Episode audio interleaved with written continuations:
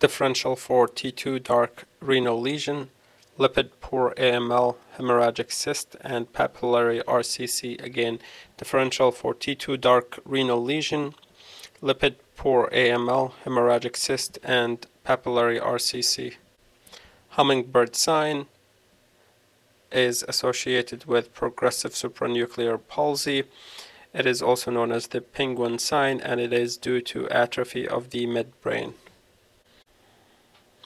Sterile inflammatory lesion presenting as a mass around the metal on metal hip or knee arthroplasty. This is metal on metal pseudotumor or aseptic lymphocyte dominant vasculitis associated lesion ALVAL, so ALVAL. So mass or sterile reaction around a metal on metal uh, arthroplasty. Most common benign renal mass that has similar features to renal cell carcinoma on imaging, oncocytoma. So oncocytoma has very similar appearance to renal cell carcinoma and it's typically resected because even though textbook mention specific features such as the uh, central scar, these are not significant to exclude RCC. So oncocytoma is the most commonly resected benign renal mass. Imaging finding associated with shock bowel on CT scan. We have diffuse thickening of the small bowel with increased um, mucosal enhancement. We can have fluid-filled dilated loops of bowel. Obviously, if patient in shock, you're going to have small IVC, typically less than one centimeter, and may have small aorta, typically than six, less than six millimeter. Uh, so radiology assistant website has a great uh, image selection that differentiates between bowel wall enhancement and it, it's important to take a look at that image at least once before the test. Again, manifestation of shock bowel is diffuse thickening of the bowel with mucosal enhancement, fluid fluid filled dilated bowel loops, and potentially small IVC and small aorta. Medullary nephrocalcinosis associated with what um, hormonal disease. So medullary nephrocalcinosis is associated with primary hyperparathyroidism. This is another one where there is a classic image uh, that we need to be aware of, and it's basically uh, calcifications filling the whole collecting system in the kidney. Typically, since it's a systemic hormonal disease, it would be bilateral. So medullary nephrocalcinosis associated with primary hyperparathyroidism. Imaging characteristic of pediatric ependymoma. So typical age, one to five years old. Uh, it's on the roof of the fourth ventricle. It's a slow-growing tumor. Typically, it's described as a tooth paste tumor because it extends through the foramina without causing significant mass effect, unlike medulloblastoma. MRI features it's T1 iso or hypointense, T2 hyperintense with cystic components. On contrast, there is heterogeneous enhancement, and importantly, it does not demonstrate diffusion restriction, which is a key differentiating feature from medulloblastoma again. Medulloblastoma has heterogeneous enhancement, but has diffusion restriction and has enhancement of the leptomeninges. And it causes mass effect, unlike uh, ependymoma, which is a soft tumor that squeezes through the foramina imaging differences between portal venous gas and pneumobilia or air in the biliary system. Typically, air in the biliary system you would be seen adjacent to the spine, so central liver, where portal venous gas we see a branching uh, gas on the periphery and it's important to distinguish these because uh, pneumobilia can be a benign process from you know recent endoscopy or sphincterotomy versus portal venous gases associated with bowel necrosis where the air would track through the bowel wall into the portal uh, system. Radiation exposure associated from a single CT, uh, single chest X-ray. So single chest X-ray associated with 0.1 millisievert of radiation. So 0.1 millisievert of radiation in a single chest X-ray. MRI enhancement pattern for DCIS. DIS exhibit non-mass like enhancement can be clumped linear or linear in distribution again. DCIS enhancement on MRI is non-mass like enhancement can be clumped or linear in distribution. Pulsation artifact. This is an MR artifact which occurs in the uh, plane of the short axis, typically the phase encoding direction. So it occurs in the phase encoding direction, which is the short axis on MRI. And it present as artifact where there is ghosting appearance. This happens because tissue or fluid moves due to pulsation. Again, pulsation artifact is a phase encoding in the phase encoding gradient and it is an artifact that occurs due to tissue and fluid moving during the scan. It manifests as ghosting in the direction of the phase encoding gradient. And this is the shortest axis in the image. It would be left to right on axial or coronal brain And it would be anterior to posterior on the axial abdomen slices. Again, pulsation artifact, it is in the phase encoding gradient. Phase encoding happens to be the short axis on the image. So on MRI, the length of axis determines what is the phase and short axis is the phase encoding gradient. This is the encoding gradient that the pulsation artifact happens in. This is in contrast to chemical shift. Chemical shift happens to be in the frequency encoding gradient. So pulsation starts with a P and it happens in the phase encoding gradient which also starts with a P. Chemical shift, shift has the letter F and it's in the frequency encoding gradient. Acute intestinal pseudoobstruction is known as Ogilvie syndrome. Again, acute intestinal pseudoobstruction is known as Ogilvie syndrome. I'm not going to go into the pathology. This is not an obstruction what determines the right ventricle in prenatal ultrasound. In prenatal ultrasound, the right ventricle is determined by the moderator band. On ultrasound, it's a echogenic stripe between the septum and the lateral wall of the right ventricle. And this, this sets the uh, right ventricle from the left ventricle apart. It's also known as the septomarginal trabecula. So again, moderator band is a key morphologic structure in the right ventricle and it is of particular importance in pediatric or neonatal ultrasound or prenatal ultrasound. Name the prominent veins in the brain from superior to inferior. We have the superior sagittal sinus, then we have the inferior sagittal sinus, Inferior to that, we have the internal cerebral vein. Then we have the straight sinus, which is the straight line. And then we have the transverse sinuses, which finally communicate with the internal jugular vein. Again, from top to bottom, we have superior sagittal sinus, inferior sa sagittal sinus, internal cerebral vein. Then we have the straight sinus, then we have the transverse sinuses, and those communicate with the, with the jugular veins. For colorectal surgery, difference between LAR and APR, well, LAR stands for low anterior resection and APR stands for abdominal perineal resection. So abdominal perineal means including the perineum in the resection cavity. LAR, low anterior resection, it's for tumors in the upper or mid rectum and it allows for the preservation of the anal sphincter.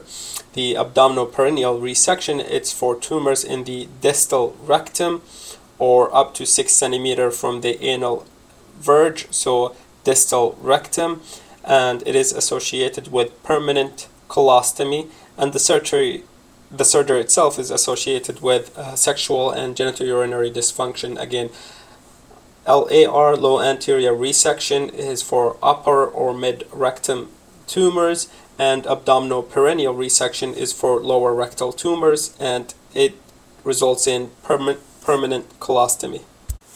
Herpes encephalitis, pathophysiology. It is a necrotizing infection in the brain parenchyma due to reactivation of latent HSV1 infection within the trigeminal ganglion. Locations of uh, lobes involved in herpes encephalitis, typically medial temporal lobes, cingulate gyrus, and inferior frontal lobe. Mainly, the medial temporal lobe is the lobe that is typically involved. Now, imaging features of herpes encephalitis hypoattenuation on CT scan, T2 bright signal, and diffusion restriction. For T1 signal, it is bright when it becomes hemorrhagic. And finally, it demonstrates enhancement. Again, necrotizing infection in the brain parenchyma within the trigeminal ganglion uh, involves the medial temporal lobe, cingulate gyrus, and inferior frontal lobe, and it will present with diffusion restriction and T1, T2 bright signal and hypoattenuation on CT scan. What is T2 prolongation? T2 prolongation means T2 bright signal. This is in distinction from T1 prolongation, which means loss of signal or dark signal. If we say T1 shortening, that means it's T1 bright signal. And if we see if we say T2 prolongation, it means T2 bright signal. These are, you know, counterintuitive. Uh, we're not going to go into the reasoning, but T1 shortening means T, T1 bright signal. T2, T2 prolongation means T2 bright signal. Paraneoplastic syndrome in the uh, pleural cavity from non-isolate fibrous tumor presenting with hypoglycemia. This is Doege-Potter syndrome, and so it's a paraneoplastic syndrome from the fibrous tumor of the pleura and it secretes insulin resulting in hypoglycemia. Again, Dodge Potter syndrome. Thyroid inferno sign is associated with Graves' disease, which demonstrates marked hypervascularity and arteriovenous shunting on ultrasound of the thyroid. Again, thyroid inferno sign associated with Graves' disease. Pathophysiology of Graves' disease. It's an autoimmune process that results in the activation of the TSH receptors, which stimulate thyroid hormone synthesis and secretion. Graves' disease present with diffusely enlarged and heterogeneous quiescent gland uh, with increased vascularity and the thyroid inferno sign. Average liver volume in adult is 1500 cc, so average liver volume in adults is 1500 cc. Congenital talipes equinovarus. Congenital talipes equinovarus is clubfoot deformity or plantar flexed angled with foot with varus forefoot. So again, plantar flexed and angled foot with varus forefoot. Twinkle artifact. This is an artifact that results from intrinsic machine noise seen on color Doppler ultrasound. It occurs as focus of alternating colors on Doppler signal beyond a reflective surface such as stone, which gives the appearance of turbulent blood flow. Again twinkle artifact and we need to distinguish that from reverberation artifact. Twinkle artifact is on doppler ultrasound and it presents as alternating colors on doppler signal beyond a reflective object such as stone reverberating artifact it's when the ultrasound wave moves between two reflective surfaces and it will create a tail of signal of variable depth as the ultrasound transducer think the object is deeper or longer than it is in the body. So again, twinkle artifact, somewhat similar appearance except twinkle artifact is on color Doppler and uh, reverberation artifact is not color Doppler ultrasound uh, and it's due to reverberation of signal between two reflective surfaces. Medullary nephrocalcinosis etiologies. So it's calcifications in the renal medullary pyramid, and typically the kidney function is normal. What we see as etiologies is hypercalcemic state, so anything that causes hypercalcemia, hyperparathyroidism, sarcoidosis, medullary sponge kidney, uh, distal type 1 renal tubular acidosis, and furosemide or Lasix treatment in children. Again, etiologies for medullary nephrocalcinosis, hypercalcemic states such as hyperparathyroidism, medullary sponge kidney, distal tubular acidosis type 1, and furosemide or Lasix treatment. Differential for pituitary stalk thickening. This include hypophysitis and lymphoma. Again, differential for pituitary stalk thickening, hypophysitis and lymphoma. Imaging features of polycystic ovarian syndrome PCOS, what we see enlarged ovary with multiple peripherally located to, uh, follicular cysts and this total volume of the ovary is increased and the follicles again are on the periphery. We also see an increased stromal blood flow with decreased resistive indices. Differential consideration is normal ovaries under the influence of oral contraceptives. However, with oral contraceptives, we will not see increased vascularity. Again, the total volume of the ovary would be increased. We'll have follicular cyst on the periphery. Total skin radiation exposure dose limit 500 millisievert and convert that into rem or millirem so 500 millisievert would equal 50,000 millirem because each sievert or each millisievert is a hundred millirem again skin radiation dose exposure limit is 500 millisievert or 50,000 millirem. Differential for cystic lung disease. We have lymphoid interstitial pneumonia. We have Langerhans cell histiocytosis.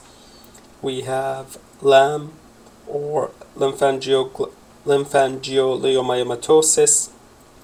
And finally, Birt-Hogg-Dubé. So, differential for cystic lung lesions we have lymphoid interstitial pneumonia, pulmonary Langerhans cell histiocytosis, LAM, lymphangioleiomyomatosis, and Birt-Hogg-Dubé. Again, differential for cystic lung lesion, lymphoid, lymphoid interstitial pneumonia, pulmonary Langerhans cell histiocytosis, lymphangioleiomyomatosis, and Birt-Hogg-Dubé difference between the vesicorectal pouch and the pouch of Douglas. So vesicorectal, vesicle is the bladder, rectum is rectum, so it's the pouch between the bladder and rectum. Obviously, this is going to be only in males. Pouch of Douglas is the rectouterine pouch, and it is in female, so it's the pouch between the uterus and the rectum pouch of Douglas. Rotator interval Rotator interval is the triangular space created by the interposition of the coracoid process between the supraspinatus and the subscapularis muscle. So the subscapularis and supraspinatus muscles are separated by the coracoid process. That interval, that space between those two muscles and the coracoid process creates the rotator interval subtypes of DCIS. We have the papillary and cribriform, which are low grade, and we have the solid and comedo, which is high grade, particularly the comedo. Again, subtypes of DCIS, we have papillary, cribriform, both are low grades, solid, and then comedo, which is in particularly a high grade DCIS. Fluoroscopic findings associated with bronchial foreign body. On aspiration, the mediastinum would be midline in normal location. On expiration, the normal lung would deflate and the mediastinum would shift away from the inflated lung, so it will shift away from the affected side. On decubitus radiograph, the affected lung would demonstrate lack of deflation because the air cannot leave as the foreign body will act as a uh, as a bulb or as a valve, one-way valve only allowing air in. Why it function as a one-way valve is because inspiration is active and expiration is passive. Again, imaging features of fluoroscopic uh, bronchial foreign body include uh, on inspiration, the mediastinum would be midline, so that would not be helpful, but expiratory views would demonstrate that media, the mediastinum would shift away from the involved side. On decubitus radiograph, the affected lung would not deflate or you would not see increased vascularity in that lung subtypes or stages of gynecomastia. We have three stages. We have nodular, then dendritic, and finally fibroglandular gynecomastia. They are in this order. Initially, the nodular gynecomastia is tender and has indistinct margin. This is reversible type of gynecomastia. For dendritic gynecomastia, it is becoming non-reversible, typically a year or so after uh, nodular gynecomastia, and finally diffuse fibroglandular gynecomastia. This is the severe form and it's typically due to estrogen replacement. A key important feature in distinguishing male gynecomastia from breast cancer is the location. Gynecomastia must be retroareolar. So gynecomastia must be retroareolar, but in breast cancer in males doesn't have to be retroareolar radiation leukoencephalopathy present as confluent T2 and FLAIR hyperintense signal in the periventricular white matter. Again, radiation leukoencephalopathy is confluent T2 and FLAIR hyperintense signal in the periventricular white matter.